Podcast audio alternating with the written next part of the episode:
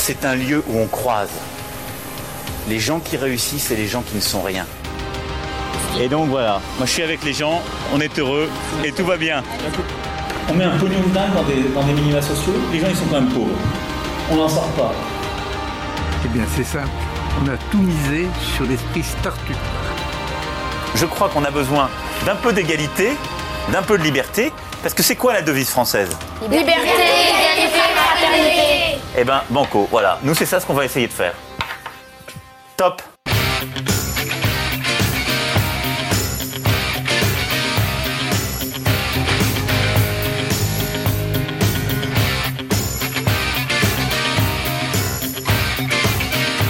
Bienvenue dans La République inaltérable, la balado-diffusion politique libre, incisive et sans concession du monde moderne avec Alexis Poulain. Bonjour Alexis. Salut Antoine. Je rappelle que vous pouvez retrouver les épisodes précédents dans toutes les apps de podcast, sur Spotify et sur larépubliqueinaltérable.top.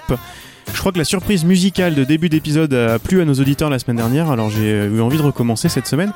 Si mes infos sont bonnes, Alexis, tu as fait un tour à la fête de l'UMA le week-end dernier et tu allais faire l'entraînement bagarre proposé par Benalla. Eh ben non, je l'ai raté, c'est malheureux. Est-ce que ça va avoir lieu, tu crois, la, la bagarre avec les députés de la France Insoumise? Euh, non, je crois pas, pas plus que Caris et Booba. hein. L'octogone maintenant c'est une figure de style en fait, malheureusement. Bon, le programme est chargé cette semaine, euh, ça ruisselle de on vous voit dans tous les sens. C'est normal, c'est la rentrée. On va parler de la Macronie bien sûr, mais aussi d'actualité internationale. Avant ça, quelques recommandations. Tu avais un roman euh, ce matin à nous proposer. Oui, un roman de, Fabienne Leloup, Corps fantôme, euh, aux éditions Ramsay, qui raconte euh, euh, des expériences médiumniques dans un EHPAD avec une jeune infirmière et, ses pensionnaires qui vivent entre plusieurs mondes. C'est assez poétique, c'est assez drôle aussi, ça rappelle un peu les, vieux fourneaux.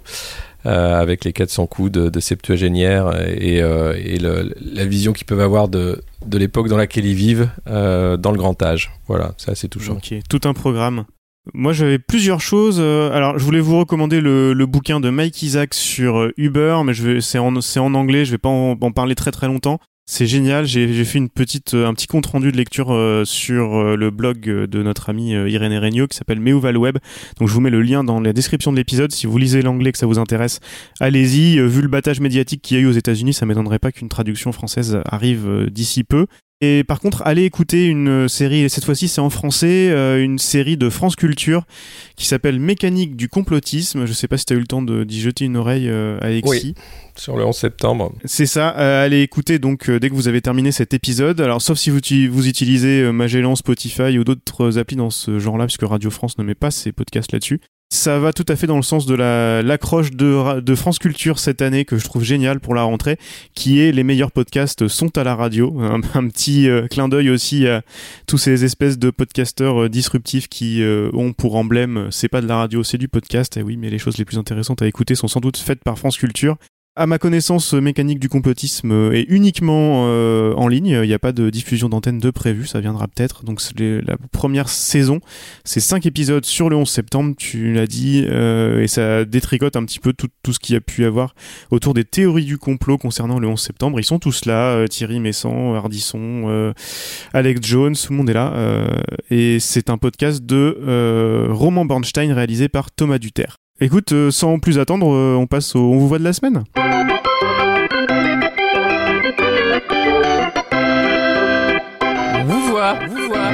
Vous voit, vous voit, on vous voit. En tout cas, le premier On vous voit de la semaine, je pense qu'on va remettre ce petit euh, générique plusieurs fois dans l'émission parce que en plus vous l'adorez, donc on, ça, on va pas se gêner. Le premier On vous voit de la semaine est pour nos politiques et leurs rapports compliqués avec ce qu'on pourrait encore appeler l'exemplarité et la justice. Euh, tout va tellement vite qu'on a l'impression que la mise en examen de Richard Ferrand était déjà il y a fort longtemps alors qu'elle est intervenue juste après la diffusion du dernier épisode. Euh, ne l'oublions pas. En même temps, on a l'affaire des Balkany, Mélenchon qui s'agite avant son procès et balance la ministre de la Justice, qui, en se défendant, a, a parlé de ses procureurs. Elle va rester inaltérable longtemps, cette République, euh, Alexis? Bah, c'est pas faute d'essayer de l'altérer. Hein. Euh, en tout cas, ça commence à craquer de partout. Il y a même eu un, communiqué du syndicat de la magistrature. On voit bien que l'angoisse euh, est, là, euh, en, se défendant, en faisant corps, en disant mais comment vous faites corps avec Ferrand, Monsieur Mélenchon, lequel a répondu pas du tout. et l'esprit de corps est anti-républicain. Donc on est dans un drôle de vaudeville on se demande en fait vraiment qui croire. Enfin, la, crise de confiance, elle est elle est globale et elle est profonde euh, parce que derrière il y a quand même ce, rôle hein, de, des procureurs et notamment euh, du procureur euh, Monsieur Hetz qui, qui est maître du calendrier. Donc c'est lui qui décide en fait quand les affaires sortent. Donc il y y a évidemment cette utilisation politique. C'est pas pour rien que François Fillon a son procès juste avant les municipales.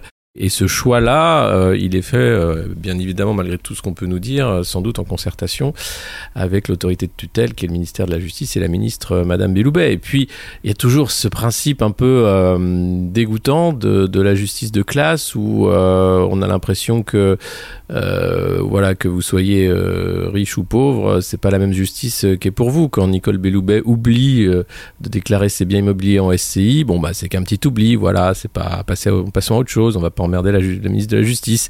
Euh, et puis quand c'est quelqu'un euh, voilà, qui décroche des, tableaux, de, des photos d'Emmanuel Macron, il passe devant le juge. Alors ça y est, un juge de Lyon euh, a dit que c'était légitime de décrocher les photos du président, mais eux étaient devant la justice. Voilà. Et puis ça fait beaucoup de noms en France de, responsables politiques qui sont inquiétés par des enquêtes, que ce soit au Parlement européen ou autre. Et puis on a, on a l'impression qu'on mélange un peu tout, alors que c'est pas du tout les mêmes euh, les mêmes griefs qui leur sont euh, qui leur sont donnés euh, et, là on a on a une confusion entretenue sans doute et qui dessert les causes des uns et des autres, mais ça permet voilà d'avoir cette petite musique de ah ben on a bien fait de, dégager tout le monde et regardez Emmanuel Macron lui il est bien il est intouchable parce que évidemment il est protégé par son statut et puis parce qu'on enquête peu et que voilà sur les comptes de campagne on a très vite classé l'affaire. Voilà.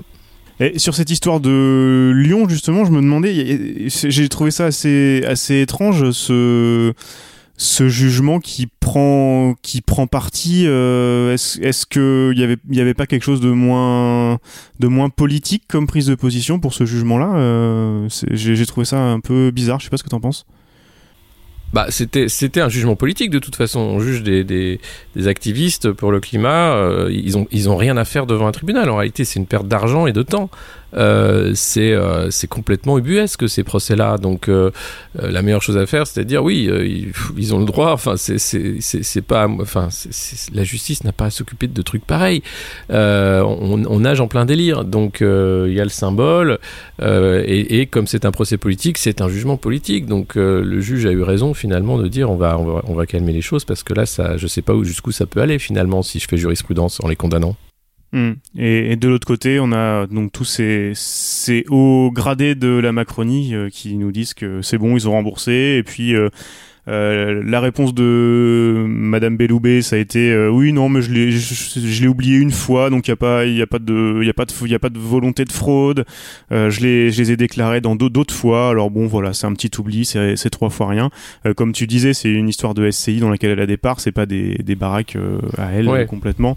Donc voilà c'est pas j'ai on a lu beaucoup si j'avais une baraque, une baraque dans l'Aveyron, euh, un appart à Paris, je sais pas quoi, euh, j'oublierai pas. Bon, c'est un peu plus compliqué que ça, euh, mais, mais quand même, quand même, quand même, quand même, c'est de l'abus, c'est de l'abus.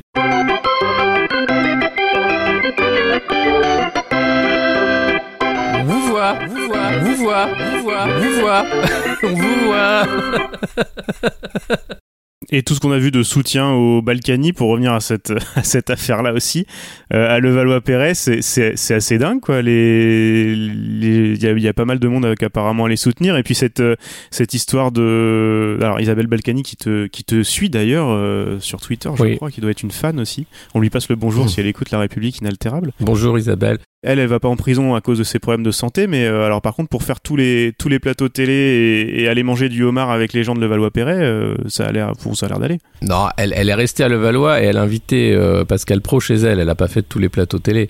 Euh, non, non. Et, et après, évidemment, devant la mairie, il y avait tous les gens, bah voilà, qui, qui apportaient leur soutien au couple, parce que quand même, c'est pas rien. C'est quasiment 40 ans à la tête de la mairie avec une politique justement où ils connaissent tout le monde, puisqu'il y avait beaucoup de clientélisme, euh, les petits paniers de Noël, etc. Les gens euh, aiment ça. Euh, on est dans, un ancien monde euh, qui, fonctionne hein, et euh, ça marchait bien pour euh, beaucoup de Levalloisiens. Donc euh, c'était pas étonnant que ça s'organise comme ça. Euh, voilà. Après, voilà, encore une fois, la, justice euh, fait son travail. Euh, bizarrement, euh, ça tombe. euh, voilà, c'était normal.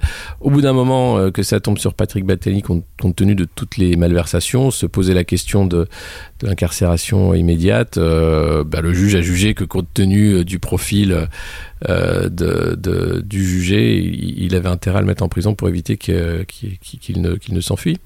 Mm. En tout cas, elle fait l'intérim jusqu'aux prochaines municipales, mais de- elle a pris de l'inégibilité comme comme son mari. Oui. Donc, normalement, Ouais. ça ça devrait pas continuer.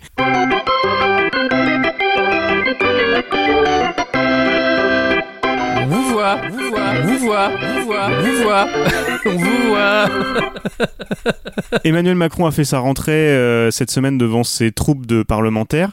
Alors c'est un mélange de genres, moi, qui m'étonnera toujours, mais ça, euh, bon, pourquoi pas On l'avait vu déjà à la Maison de l'Amérique latine, la fameuse soirée. Mmh. C'est ce qu'il a dit, plus, plus que le- la forme qui est intéressante à mon avis. Le CEO de la start-up En Marche a distribué les éléments de langage à l'équipe marketing en vue de la prochaine levée de fonds municipale. Sans surprise, c'est une ligne Sarkozy-Buisson qui est invoquée pour soi-disant faire barrage au Rassemblement national.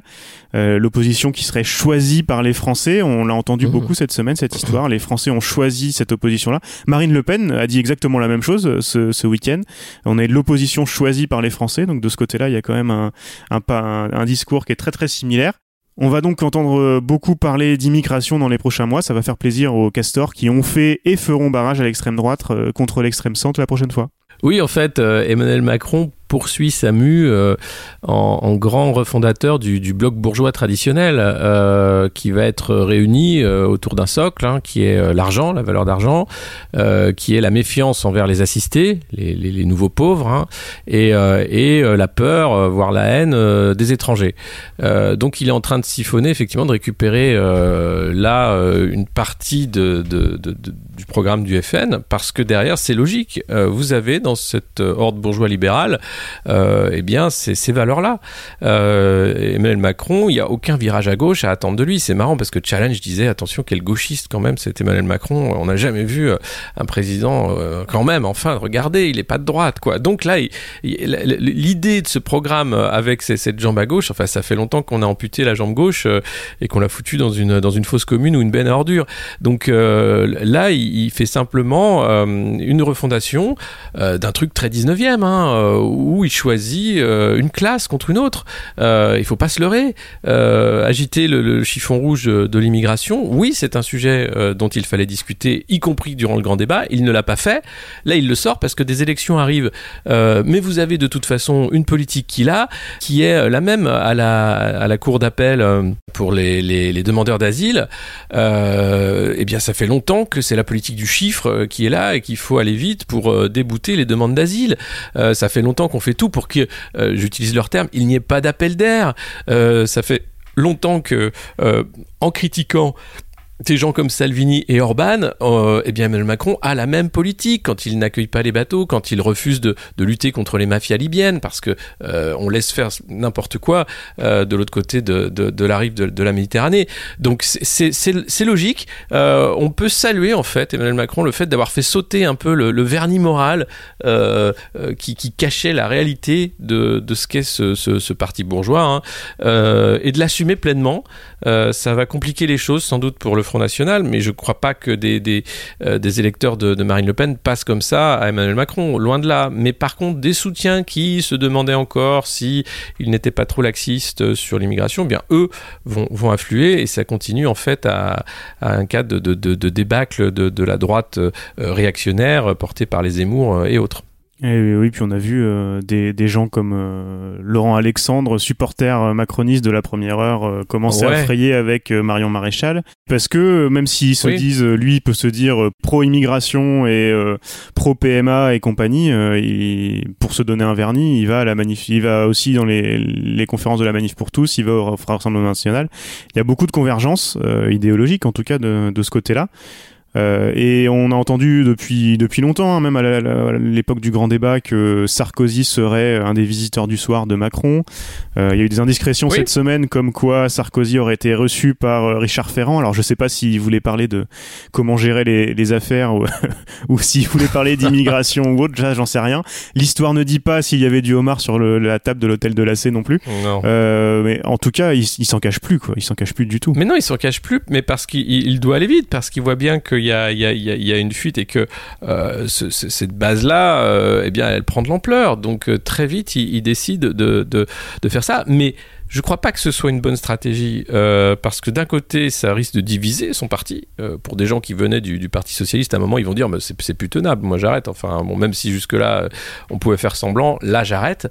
Ça a été le cas déjà avec la signature du CETA. On a vu voilà, que ça commençait un peu à tanguer dans cette majorité de, députés godillots, comme on les appelle. Donc peut-être que certains vont devenir frondeurs, peut-être que certains vont partir. Et puis de l'autre côté, c'est simplement ben, paver la route à, à qui, qui que ce soit pour 2022 en continuant sur cette euh, lancée-là. Euh, 2022, si c'est un deuxième quinquennat de Macron, ce sera la même chose en pire. Si c'est Marine Le Pen, ce sera la même chose, peut-être en moins pire pour, euh, pour certaines choses, parce que elle, maintenant, joue la carte euh, sociale, joue la carte du localisme. Euh, faut voir la, la rentrée qu'elle a fait. Euh, le, RN est en train de changer son discours aussi sur plein de choses, euh, en disant, bah voilà, il- il- l'électorat populaire, euh, on essaye de, de, de lui faire plaisir, de lui servir euh, ce qu'il entend, et, et je doute que l'électorat populaire, euh, eh bien, ne, fasse jamais confiance à Emmanuel Macron, loin de là. En, re- en revanche, euh, le, nouveau bloc bourgeois tel qu'il va le, mettre en place euh, aura vraiment tous les pouvoirs, et c'est extrêmement inquiétant parce que derrière, l'idée c'est de renverser le Sénat, d'avoir le Sénat, l'Assemblée nationale et tous les pouvoirs, et d'aller encore plus vite dans des réformes antisociales et liberticides pour certaines. J'ai l'impression euh, à t'écouter que on a d'un côté euh, l'extrême centre qui se durcit sur les questions euh, favorites du Rassemblement national et le Rassemblement national qui s'adoucit sur certains autres trucs. On va se retrouver avec un, un faux, encore un, un faux débat de l'UMPS. On va passer au RNEM. Oui. Et puis, et puis il ne risque rien. Le, jeu électoral est pipé, c'est-à-dire que euh, avec les proportionnels, le, FN euh, n'arrive pas à avoir des, députés euh, au Parlement. Donc c'est- un jeu, en fait, c'est un match de catch où le perdant a déjà signé pour perdre, où on a un show comme ça qui est proposé aux Français par Emmanuel Macron en disant c'est moi ou le RN, mais c'est faux. Euh, derrière, vous avez euh, encore euh, les LR qui bougent, le Parti socialiste, le Parti communiste, la France insoumise. Vous avez beaucoup d'opposition. Bien sûr, la question c'est peut-il y avoir une union des gauches ou pas? Est-ce que les LR peuvent se reconstruire autour d'un- nouveau leader? Mais cette vente en fait en kit d'un centre contre tous les extrêmes, la centrifugeuse, hein, c'est un mensonge, c'est de la propagande simplement parce que derrière le centre, eh bien, il fait ce qu'il veut. Prend les, des programmes euh, de, de, de regardez euh, du, Front National. Clairement, il a repris euh, le, programme du RN sur l'immigration sans euh, sciller. C'est-à-dire, c'est le choix du chef. À un moment, Emmanuel Macron décide, donc on fait ça. Et il n'y a pas de, il a pas de, de, ligne programmatique. Ça, ça devient critique.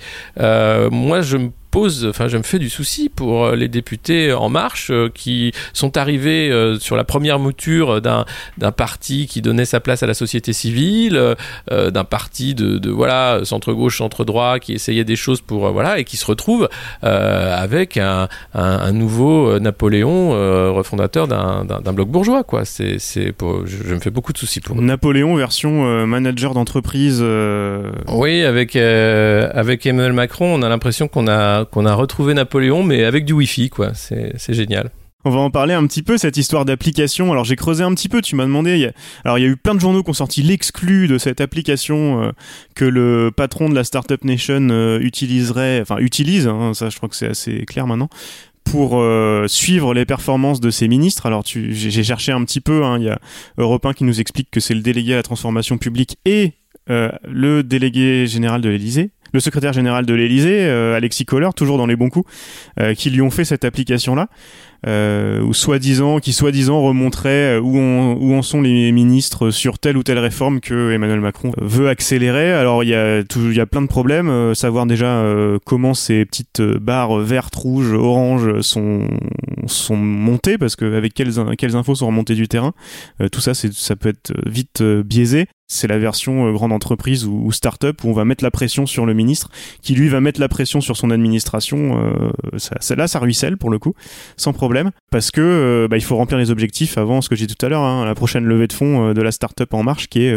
qui sont les municipales. C'est ça. C'est ça, et c'est inquiétant parce que c'est c'est le, le, ce mensonge hein, de la Startup Nation. On, on, ne gère pas un pays comme une entreprise. C'est faux, c'est impossible, euh, puisqu'on n'a pas du tout la même économie euh, entre des services publics et des services qui ont vocation de faire du profit, euh, tout comme on n'a pas du tout les mêmes problématiques en fait d'un service de, l'usager. enfin voilà, donc c'est complètement stupide. c'est une pensée en plus vieille comme le monde. Enfin c'est très années 80, Bernard Tapie, les, les, les, les, boys comme Michel Noir, on a Alain Carignon aussi qui se représente à la mairie de Grenoble. Enfin tous ces ces néo-managers en fait qui ont appris euh, la bouillie thatchérienne, qui ont dit voilà, moi je vais réformer l'État avec les méthodes de l'entreprise. Euh, là, on arrive au pire, c'est-à-dire que je vais réformer l'État avec les méthodes de la start-up. Euh, or, non, la start-up c'est d'abord un produit financier, c'est d'abord pour apporter des solutions là où il n'y a pas de problème, souvent, et, et, c'est certainement pas un État. Donc, on, nage en, plein délire entre la novlangue, cette idéologie néolibéral du start-upisme que tu as très bien euh, décrit dans ton, ton bouquin, euh, on, est en droit de s'inquiéter sur euh, la santé de l'État français et ben, la, République inaltérable ou pas. Ouais, et puis tous les articles qui en parlaient en exclu là nous ont expliqué que jusque là bon les ministres regardaient ça un peu de loin et là à la rentrée à la rentrée il leur a dit qu'il avait les codes pour l'application et qu'il allait regarder tout le temps. Alors là par contre ça commence à chauffer c'est un truc de, management de projet de de start-up. Si ça va pas, euh, bah ça va sauter quoi, tout, simplement. Si, Mais c'est quoi S'il y a pas assez de verre, s'il y a pas assez de verre euh, dans ton sur sur l'appli, euh, tu dégages. Mais moi j'aimerais savoir ce que c'est cette appli. C'est quoi? C'est un Slack? C'est une appli française? C'est une appli américaine? C'est quoi? C'est un, un, fichier Ça j'ai pas réussi à trouver. Non mais parce que en fait les les articles ne disent rien. Ils disent juste qu'il a une appli. Bon, on ne sait pas qui a développé l'appli, combien ça a coûté, c'est quoi, est-ce qu'elle est sûre, est-ce qu'il n'y a pas des données euh, euh, stratégiques qui pourraient tomber euh, dans les mains de, du, provider? Enfin, c'est dingue. Et, on te dit, voilà, c'est génial. C'est certains certains gogos vont trouver ça génial en disant, bah voilà, ça c'est un président qui met les mains dans le cambouis, dis donc. Ah, lui, tu vois, regarde ce que font les ministres. Ça, c'est un président qui est moderne. Attention. Ah bah ouais, t'as vu ça il, a, il a une appli. Ah, dis donc, il déconne pas. c'est quand du délire. mais c'est complètement con. Vous avez, il y, a des institutions en fait de la Cour des comptes, vous avez plein de trucs qui permettent de, voilà, vous avez euh, des, gens dans les cabinets qui n'en peuvent plus, qui sont rincés par la, somme de travail qu'ils ont à faire, et par-dessus ça, on rajoute une appli euh, dont on ne sait rien, euh, en disant qu'on contrôle le travail des ministres et l'avancement des réformes, parce qu'il faut aller vite. mais déjà, pourquoi ces réformes seraient-elles les bonnes? C'est moderne. Et d'ailleurs, euh, on, enregistre l'émission euh, avant les annonces qu'il va faire euh, d'aide aux startups, l'annonce du du Next 40 comme le CAC 40, mais des 40 plus oh, belles startups, etc. On en parlera la semaine prochaine, euh, mais suivez ça si vous nous écoutez, ça va être sorti là quand vous entendez l'épisode. Ça a l'air magnifique. Non, pour répondre à ta question, l'application, j'ai juste l'impression que c'est euh, un petit coup de vernis, un bon petit coup de design euh, très startup sur un gros fichier Excel. Ouais. bon bah très bien, c'est rassurant d'une certaine façon. Mais pourquoi, pourquoi déjà, voilà, sortir ça dans la presse en disant c'est exclusif, c'est génial. Enfin non. Ah, ça, c'est une très bonne question. Euh, peut-être pour donner envie aux ministres de l'utiliser, eux, dans leur ministère. Mais ils doivent l'avoir. Ah, non, mais je pense qu'ils vont freiner des cas de Pour mettre la pression sur tout le monde. Bon, il nous reste quelques minutes. On va, on va parler un petit peu d'actualité internationale. On voulait parler de l'Arabie Saoudite quand même. Pour plein de choses. Déjà, il y a donc l'attaque, euh, l'attaque par drone, a priori, euh, des installations pétrolières ces derniers jours. Euh, avec euh, Trump qui s'agite derrière, avec des, tweets assez dingues où il explique qu'en gros il, attend le feu vert et les façons de procéder euh, envoyées par l'Arabie Saoudite pour éventuellement peut-être engager son l'armée américaine contre l'Iran. Enfin c'est n'importe quoi. Et donc il y, a cet aspect géopolitique et puis il y a l'aspect économique aussi où la récession économique mondiale paraissait déjà proche depuis quelques mois euh, et ça pourrait peut-être accélérer un petit peu les choses. Qu'est-ce que tu penses de ça du côté géopolitique et économique? Ouais, enfin ça fait quelques mois que euh, le détroit d'Ormuz euh, s'agite, que cette région s'agite. On voit bien que ça, ça, commence à se concentrer. Aramco, c'est la la, la, la, troisième attaque de drone, je crois, en quelques mois, en cinq mois. Euh, cette fois-ci, elle est, elle est d'ampleur quand même. On peut s'étonner de, de la technologie utilisée par les rebelles houtistes yéménites. Alors certes, aidée par la technologie iranienne, mais euh, en fait, le, le, le, royaume saoudien, qui est le plus gros acheteur d'armes de la région, qui a acheté d'ailleurs euh, plein d'armes à la France hein, pour protéger ses frontières, euh, ben, du mal à les utiliser. Euh, donc c'est quand même inquiétant pour eux. Et puis après, très vite, on se rend compte que, voilà, comme tu le disais, Donald Trump, même s'il a viré John Bolton, qui était un, des, un des faucons historiques qui voulait vite, vite, vite taper l'Iran, eh ben, il reprend vite les bons vieux réflexes qu'on a à Washington quand on est président des États-Unis. Bah, il faut taper l'Iran d'une façon ou d'une autre, ou au moins dire que l'Iran est, l'ennemi officiel en expliquant qu'on va être là pour aider. Il y, a plusieurs choses dans le cas Aramco. Euh, la première, c'est que c'est euh, la première euh, industrie euh, mondiale de, de pétrole euh, et, et, la plus polluante également, et qu'elle est euh, publique. C'est une entreprise publique et que l'an prochain, elle va mettre 5% de son capital euh, sur le marché. Et c'est JP Morgan, euh, la banque d'affaires euh, qui est trempée dans plein d'affaires, qui, qui a été choisie pour gérer l'IPO, donc l'entrée le, sur la bourse d'Aramco. De, Ça doit donner 100 milliards de, de, dollars pour les fonds souverains saoudiens parce que Mohamed Ben Salman, qui est à la manœuvre, veut récupérer cet argent pour assurer de la l'argent pour euh, l'innovation, la transition. Enfin voilà, il, il, veut financer de la start-up saoudienne euh, et, et, du renouvelable. Et pas que saoudienne d'ailleurs. Oui, oui, pas que saoudienne. Enfin vraiment, voilà, il, il a compris que derrière, le pétrole ne, ne ferait qu'un temps, donc il était temps d'utiliser l'argent à d'autres fins. Mais au sein de la famille euh, royale, ils sont nombreux à pas être d'accord de cette privatisation, de, de, de, de, la tournure que prennent les choses. Donc il y a une lutte intérieure entre, entre les différents clans familiaux. donc c'est déjà un indice qui devrait nous mettre la puce à l'oreille sur pourquoi Aramco est la cible idéale. Euh, parce que IPO, parce que euh, guerre de clans, donc on, touche vraiment là au cœur du royaume. L'autre chose, c'est que vous avez euh, Benjamin Netanyahou qui joue sa réélection et qui bien évidemment doit montrer qui tient l'affaire. Et si on pouvait taper sur l'Iran, ça l'aiderait un coup en disant voilà, les Américains sont toujours là, vous inquiétez pas et on est à leur côté, euh, ça ferait une belle campagne de, réélection. Euh, et puis euh, voilà, il y a, aussi la et, pour pour une fois, Emmanuel Macron a eu raison, je pense, de ramener les Iraniens au G7 en disant attendez, ça va pas être si facile parce que la France va essayer d'avoir une position plus traditionnelle qui est celle du troisième homme. Hein, en regardant le rapprochement avec Poutine n'y est pas pour rien non plus. je pense que ça craint, c'est-à-dire que quand on en arrive là en disant attention, il faut vraiment vraiment calmer les ardeurs parce que euh, les Américains sont prêts à refaire euh, à refaire la guerre, hein, tout simplement parce que c'est un empire et qui ne vit que par la guerre. Euh, il va falloir les calmer. On n'est pas sûr de les calmer. On voit, enfin, et, stop. Enfin, depuis la guerre d'Irak, qui peut croire un instant la parole d'un président américain?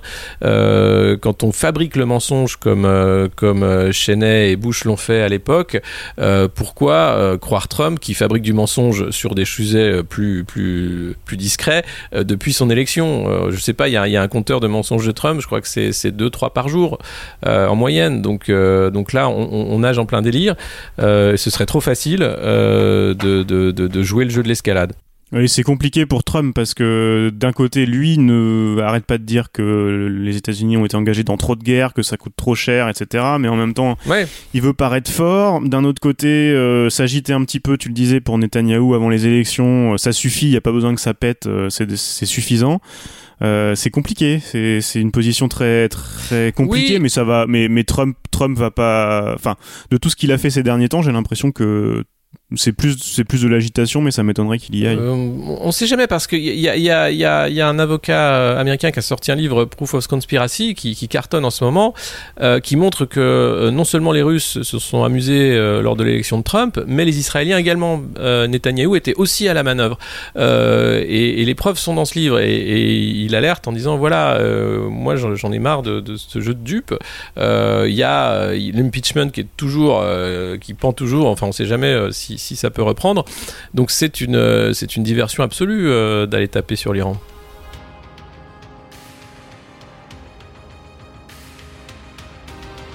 C'était La République inaltérable avec Alexis Poulain, une balado-diffusion du monde moderne sur une idée presque originale d'Antoine Gouritin. Retrouvez les épisodes précédents dans votre application de podcast favorite, sur Spotify et sur lemondemoderne.media. Suivez Alexis sur Twitter, at poulain2012, et rendez-vous la semaine prochaine pour un nouvel épisode.